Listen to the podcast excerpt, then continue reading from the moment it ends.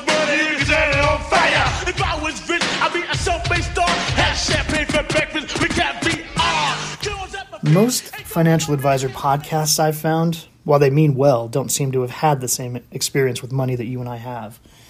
A lot of the introductions include things like, well, my parents paid for my college, so I didn't have student loans. Well, my first job out of college only paid me 55000 a year. And in general, the people out there giving great advice got great advice early. They avoided a lot of the pitfalls of adult life. You and I, though, we've made our mistakes. We've suffered our sleepless nights. We've sacrificed the life we thought we would have for the life we spend our days just maintaining. I know these financial gurus mean well, and I love them for wanting to help young adults avoid needless pain. But when they tell their stories meant to inspire us, it can be pretty demoralizing if you've already made these mistakes. Or maybe it wasn't mistakes. Maybe your chosen profession didn't pay you $55,000 right out of college. Maybe it didn't pay you 35 or 25 Maybe it took you 15 years of your career to reach 55, and just maybe that's right up there near the top end. Maybe you had to pay your dues, which, by the way, is a phrase used by people making a livable wage to turn your passion against you. maybe you didn't get a bonus. Maybe you don't get an annual cost of living adjustment. Or maybe you used to, but your COLA was taken away because of the pandemic. And maybe you worry it'll never come back. Maybe your corporation made record profits last year on the backs of those denied a simple cost of living raise. Well, it may be too late for me to enter the FIRE movement, financial independence, retire early. Those folks invariably made six figures out of college, but began sacrificing even earlier than that. Don't get me wrong, those people should be listened to. Anyone living on their own terms, on their own time, in the prime of their life deserves our respect. The knowledge they provide is deeper than anything I'm capable of explaining to you, and while it's too late for me, it may be possible for you. It's certainly still possible for our kids, if you have them. You must be worried for their futures. I remember premium pay, annual raises, Christmas bonuses, Christmas parties. These windfalls are being eliminated from more and more industries. They're going the way of a pension, which, by the way, I've never had. My most grim vision of the future eliminates healthcare and overtime, putting us all into an independent contractor status. Our kids may need a master's degree just to be competitive in their industry. That degree costs on average 30, 30 to $120,000 in America. Now, I know people with master's degrees and a student loan payment higher than their rent. I know people who cry themselves to sleep over the debt co- uh, because in their industry it didn't increase their value as an employee. I know people who regret getting into an Ivy League school because they'll be paying for it into their 50s. So, this podcast is meant to be for us. I started my career making $19,000 a year. I worked for over a decade to crack that $50,000 barrier. I worked and I borrowed and I paid back student loans. Nothing as crazy as they are today.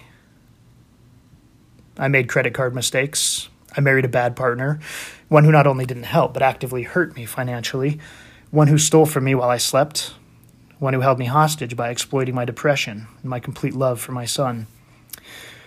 For a long time, I'd given up on ever retiring. I thought I'd work until I'd die, and that that death would be a relief. it wasn't until six years ago that I made the decision to take my life back, to buy my time back. I stopped running from my problems and I sought help, and the craziest thing happened. I found it. I remember I was driving in Thornton, Colorado, where I lived at the time, in a cramped apartment above chain smokers and beside other chain smokers.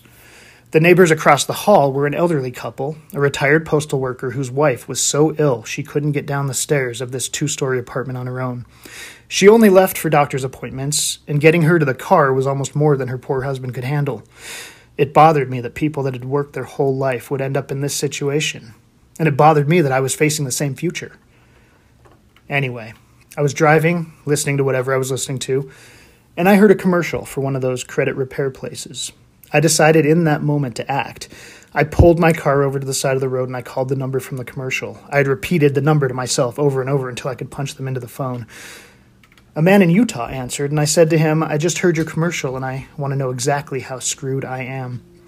I told him everything credit debt, medical debt, foreclosure, everything I was hiding from literally everyone in my life. And I asked him again, How screwed am I? And he said, quote, honestly not that screwed. What followed was a credit counselor answering those dreaded unknown numbers and a 200 point boost in my credit score. And five months later, I was closing on my second house this time one I could afford on my own. My head was spinning with how fast things were getting back on track simply because I asked for help. I think it was Mr. Rogers that said, always look for the helpers. He was right. They're out there, and I want to be one of them. So if you think you and I have a thing or two in common, then tell me, because I have a feeling there are way more of us than we know. We're taught to be ashamed of our mistakes. We're taught that we shouldn't need each other, but we do. Bootstrapping is the exception, it's not the rule. It's also a completely bullshit idea. Humans are social, and in America, we're taught that if we can't succeed on our own, it's a character flaw. But it's not a character flaw. That's a lie. We need our family, our friends, our community to lift us up when we fall. Most of my friends either have financial concerns or they did it until too recently. And we're all in our early 40s. This is a problem that we share. And sadly, it's one that they resist talking about. It should bind us together, not embarrass us into darkness. We can get mad at schools for not teaching us to be responsible, or we can blame our parents for that. It doesn't really matter now.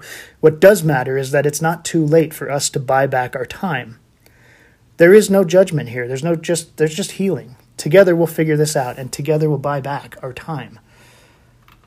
I'm not a financial expert, but that may be a good thing. This podcast isn't meant to replace the sound advice of knowledgeable people. God knows it got me through hell. This is just a place to gain hope. Advice from a guy who's been there.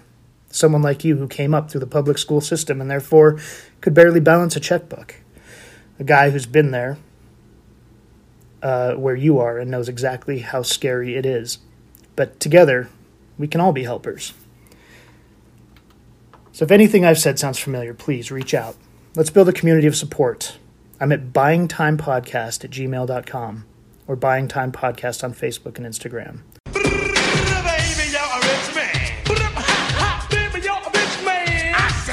Baby, you're a rich man.